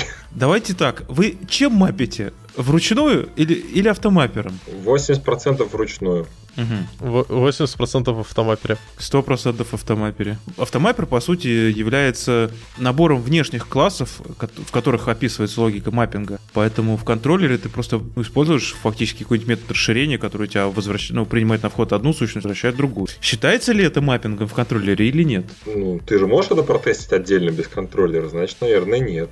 А что, что плохого в том, что он не отдельно? Нет, я понимаю, идея в том, что мы делаем маппинг, э, э, выделяем в отдельный сервис или в, используем чисто автомаппер для этих, и в таком случае можем протестить маппинг, но тут маленький момент, если нам нужно сделать... Вот представим, что мы сейчас не говорим про автомаппинг, мы говорим какой-нибудь такой необычный маппинг, э, или который не поддерживается автомаппером, а зачем его вообще выделять, если он занимает там одну-две строчки? Потому что это сейчас одна-две строчки. Завтра программист Г добавит третью строчку, программист Д добавит четвертую Давайте, строчку. Давай уволим этого программиста Г, он уже столько поломал.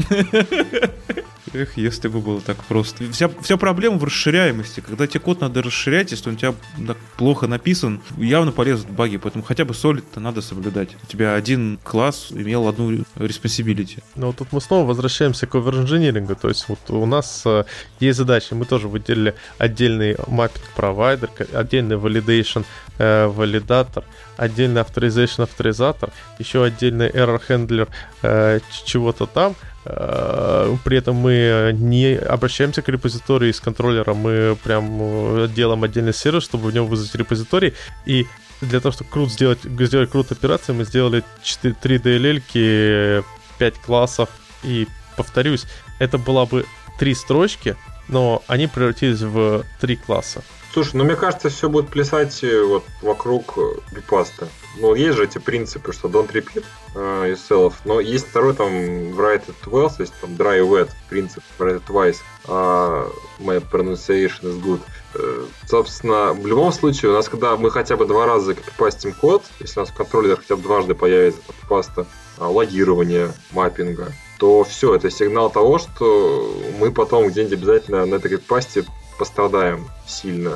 Поэтому маппинг в любом случае, ну, видимо, ну, пускай первый раз мы его не вынесем, да. Второй раз, соответственно, мы его э, увидим, уже вынесем. Тут как раз-таки то, почему я не пользуюсь автомаппером, потому что в среднем, в среднем а, у меня сущности почему-то мапились как бы в одну сторону. То есть у меня либо реквесты, они мапились модель туда, либо модель в респонсовую.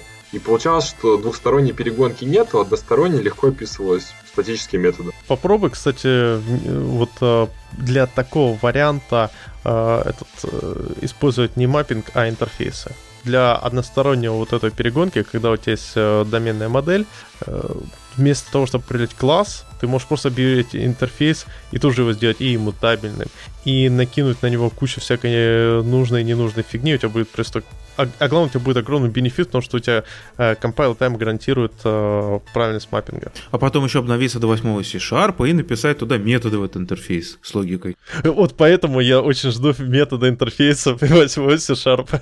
Вы меня, вы меня пугаете. Ну, хорошо, я, я попробую. Слушайте, господа, я вот э, прочитал эту статью, я так и не понял, что автор-то предлагает делать с этим. То есть, да, он там, через запятую перечислил, это плохо, плохо, плохо, плохо, окей, а делать-то что? Есть люди, которые Слушай, внимательно... Та, та, там в конце должна быть э, что-то в духе «заплатите мне деньги, у вас не будет проблем с этим, но...» Отличная статья. Окей, я понимаю, что потенциально мы можем построить там какие-то хендлеры, да, ну то есть, опять же, возвращаясь к Эвересу, да, а, заврапить эти наши хендлеры на какие-то там рэперы, middleware, которые будут там делать авторизацию, error handling, логирование, там, валидацию будут делать. Ну, валидация действительно очень часто типовая, ужасно типовая, да, а, и прочие вещи. Ну, как бы, окей, это один из вариантов. А, а что-то еще можно с этим сделать? Ну, вот а, возвращаясь к, во-первых, маппинг. Стас правильно сказал. Используя автомапперы, многие проблемы будут э, решены автоматически. Ну, а, валидация... А, давай я сразу буду отвечать. А, просто смотри, как бы, насколько я понимаю автора, он э, типа протестует против того, что у тебя вообще присутствует однотипная, однотипный мэппинг, то есть что у тебя приходит request, и ты берешь там за инжектированный автомаппер и говоришь map to что-то. И у тебя вот эта вот строчка map to что-то, она во всех экшенах, во всех контроллерах в том или ином виде есть. Так это наоборот плюс, ведь ты когда создаешь новую версию своего API, у тебя... Почему ты новую версию создал? Потому что у тебя, скорее всего, объекты так сильно изменилось, что надо объект переделать и маппинг переписать, соответственно. Так что я вот тут не очень понимаю, в чем проблема мапить. Ну, именно автомаппером. Точнее, сделать вызов э, маппинга автомаппера внутри контроллера. Ну, тут, как понимаю, основная идея в том, что а, а если тебе вообще не нужен маппинг? Ну, давай честно, у тебя достаточно простой крут сервис, Почему бы тебе сразу не вытащить в, вовне доменную сущность, раз все с ней работают? Вот когда она начнет меняться, когда у тебя появится предыдущая версия, запили специальные версии, используя автомаппер, а пока что, ну, а может, она не понадобится. Как ты вытащишь э, из крат-сервиса доменную сущность? Ты ее там автомаппером внутри помапаешь или через интерфейсы как порезолишь? Не, почему? Ты же можешь вернуть э, тот же класс, который у тебя были а, Ну да, last updated time, last э, updated user ID и все такое, да, домен, зашибись там доменную сущность, да. Слушай, согласен, да.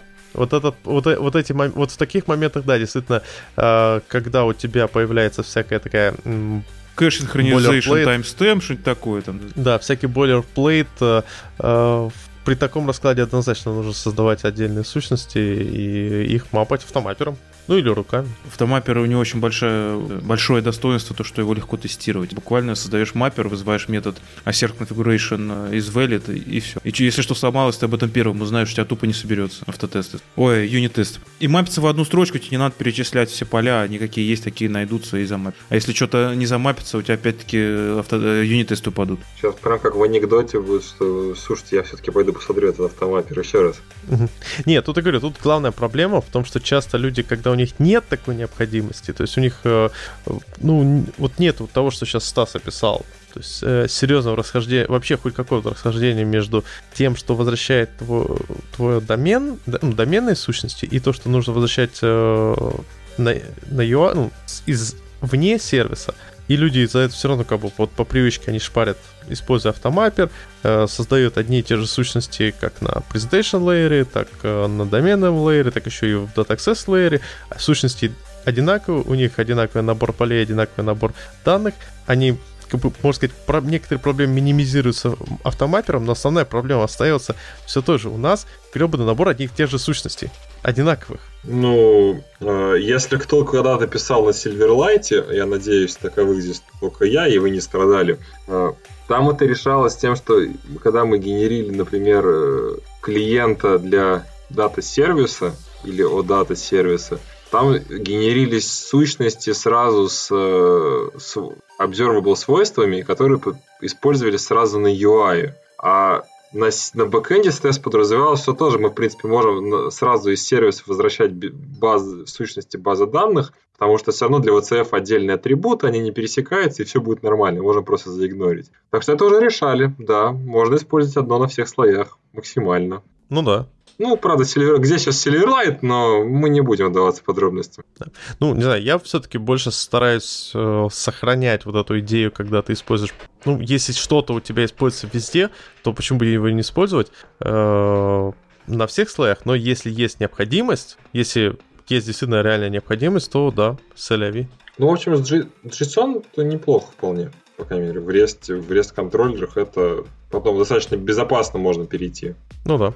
Вопрос валидации. Валидация вообще отлично решается на модели. То есть э, я согласен, что валидацию не стоит проводить внутри контроллера, потому что это можно сделать атрибутами, это можно сделать э, автоматическое включение валидации, можно включить одним атрибутом API контроллер, а более того, валидация, валидация внутри модели делается э, за счет просто имплементации интерфейса iValidate модели, или как он там называется, где у тебя появляется метод, в котором ты можешь вообще любой код написать для валидации.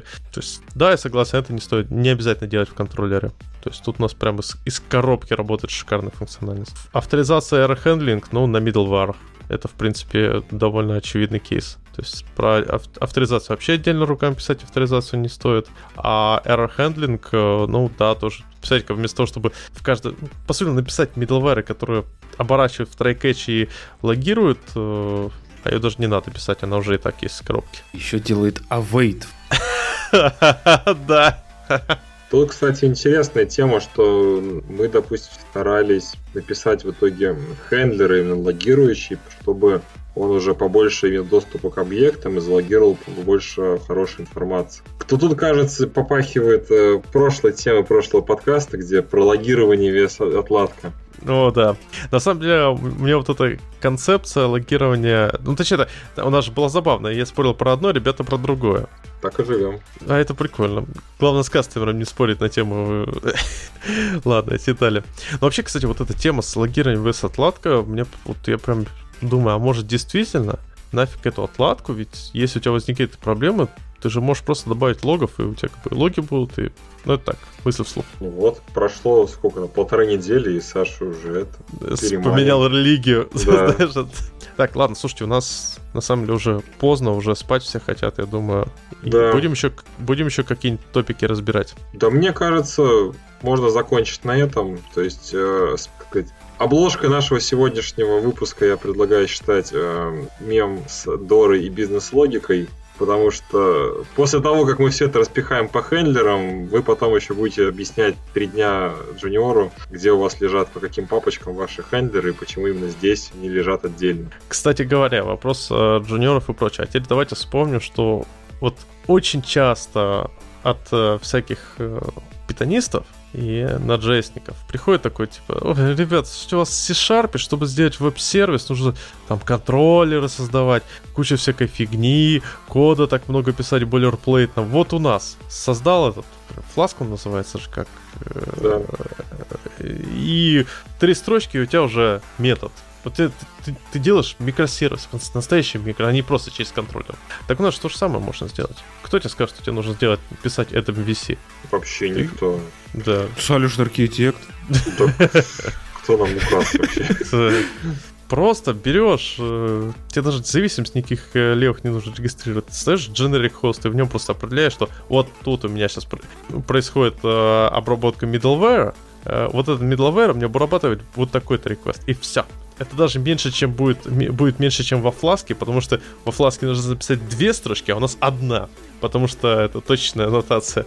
Ну, ты даже можешь в стартапе, в принципе, в стартап CS э, прописать. Не, не, не в стартапе, я как раз говорю, что тут все в программ CS. А, вообще, в смысле, ну да, да, мы тут, мы тут обошли питанцев, вообще Я не понимаю, как люди до сих пор пишут о чем-то, кроме C-Sharp. А особенно UI на C-Sharp хорошо заходит. О, кстати, хотел сразу попросить, уважаемый зритель, если у вас есть опыт с Blazor, и не тот опыт, который у нас со Стасом, Стас, у тебя есть опыт с Blazor? Ладно, не тот опыт, который у меня э, с подросткового возраста с Блейзером, э, а нормальный опыт с Блейзером, то, ребят, пишите, будет очень интересно вас послушать, что нам всем хочется потрогать Блейзер, но как-то руки не доходят. Особенно к нашим э, зрителям хотелось бы обратиться и спросить, как вы умудряетесь видеть наш подкаст уже только в аудио. А, а что я сказал? Я не знаю. Черт. Да. Ребят, что, что-нибудь еще хотите сказать такое прям? Эх. Любите .NET, мойте руки с мылом. Бэкэнд пока остается. Артем, что ты добавишь? Славься C-Sharp. Да, ходите на метапы, общайтесь. Общение — это развитие. И не забывайте приправить свой код небольшой ложечкой синтаксического сахара. На этом все. Всем спасибо, всем пока и удачи. Пока. Всем пока. Пока.